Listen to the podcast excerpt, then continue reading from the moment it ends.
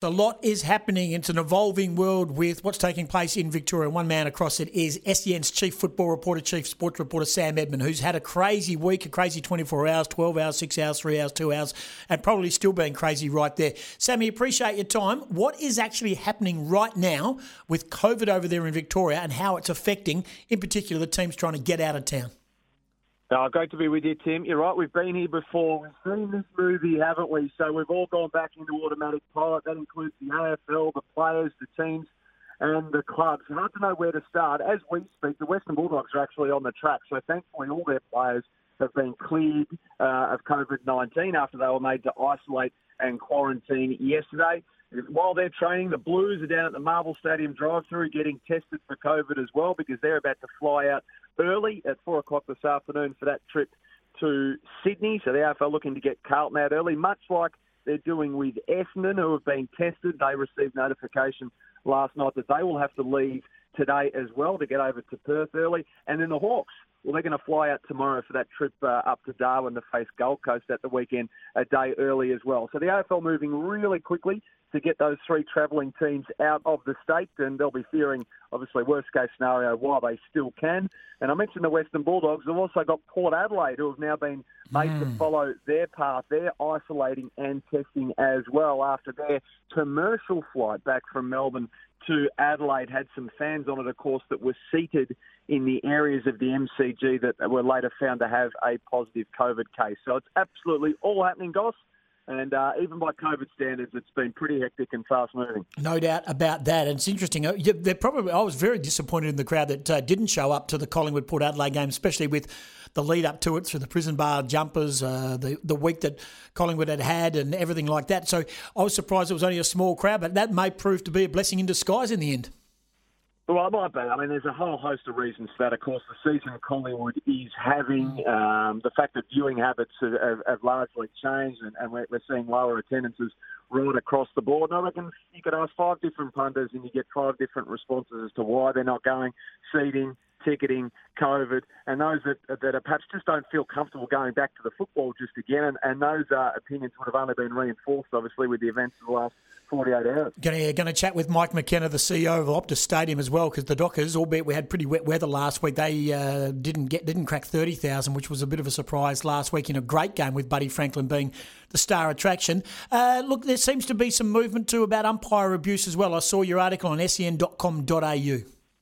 Yeah, indeed. They had a, a, CEO's meeting yesterday, did the AFL. It went for much of the day, but a big part of that, and it was raised multiple times, was the AFL threatening to suspend anyone who criticises umpires or approaches them on game day, Goss. So they effectively dialed up the strictness on umpire abuse, pretty much fed up with what uh, the AFL believes to be just the increasing willingness for those to make public comment on the whistleblowers. So the league warned in this meeting yesterday with the uh, 18 CEOs that it was actually willing to ban players, officials, and even coaches for commenting on the umpiring. And probably one of the straws that broke the camel's back, of course, was Jason McCartney, the GWS football boss, for that for that incident at half time of the Giants' uh, round six loss to the Western Bulldogs. We've seen Damien Hardwick making comments at uh, half time about the free kick count on, on primetime television on Channel 7 across the across the country. We've seen St Kilda coach Brett Ratten wondering whether it's even worse tackling after uh, his side didn't get, in his mind, appropriate uh, reward for their 87 tackles in a recent game as well. So, look, when you go back through it, they're adding up, they're adding up, and the AFL's just had enough of it. And may I say, are Carlton considering appealing the Lachie Plowman decision, which uh, saw him uh, the two week suspension stand for him after going to the tribunal last night?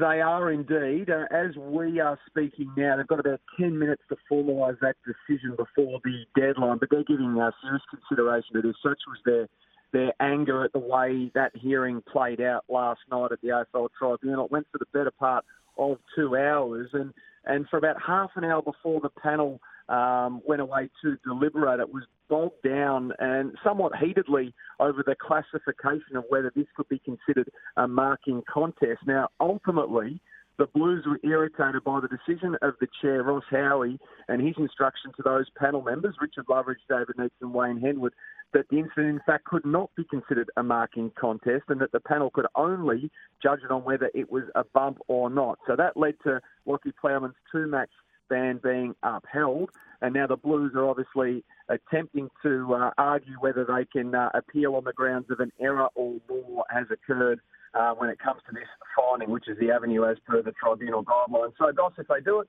$5,000 to appeal, they'll get half of that back should they be successful. They've got a pretty busy week, the Blues. The team's flying out this afternoon, and if Lachie Plowman's successful, he'll join his teammates a little bit later on up there in Sydney. Yeah, it's been a crazy week, mate. I can say just, since we've been talking, the Herald Sun have just posted a local football club has urged players and supporters to get tested immediately after one of its players returned a positive COVID 19 test from the uh, May 22 game on the weekend at Ormond Park. It was a Ladies' Day event held in the afternoon, so it is a little bit crazy right now. The Moonee Valley Football Club is part of the Essendon District Football League. Yep. So it's spreading, it's spreading. Yeah, it is unfortunately, and uh, what have we got now? 14 cases linked to this cluster. I think about 23 total when you take hotel quarantine in. Mm. So as the government has said today, they're permitting footy crowds this weekend at the MCG and Docklands. To what level? Whether it remains at the 85% or it comes back, we await further decision on. Now they did say, the acting Premier James Merlino moments ago, in that uh, the next 24 hours absolutely crucial. 301 primary close contacts, 80 of those have tested negative so far, which is good news. And they haven't, though, ruled out taking any further action if necessary. So the next 24 hours, absolutely crucial to not just the football, but of course uh, our way of life over here in Melbourne. Yeah, 100%. Appreciate your time, Nathan. No, it's been crazy busy. Thanks for taking our call. On you guys. Sammy Edmund, SEN's chief reporter, football and all things sport here on SEN on the Sporting Goss. So stay safe and follow the protocols, and we look forward to seeing Essendon arrive late this afternoon. This is the Sporting Goss.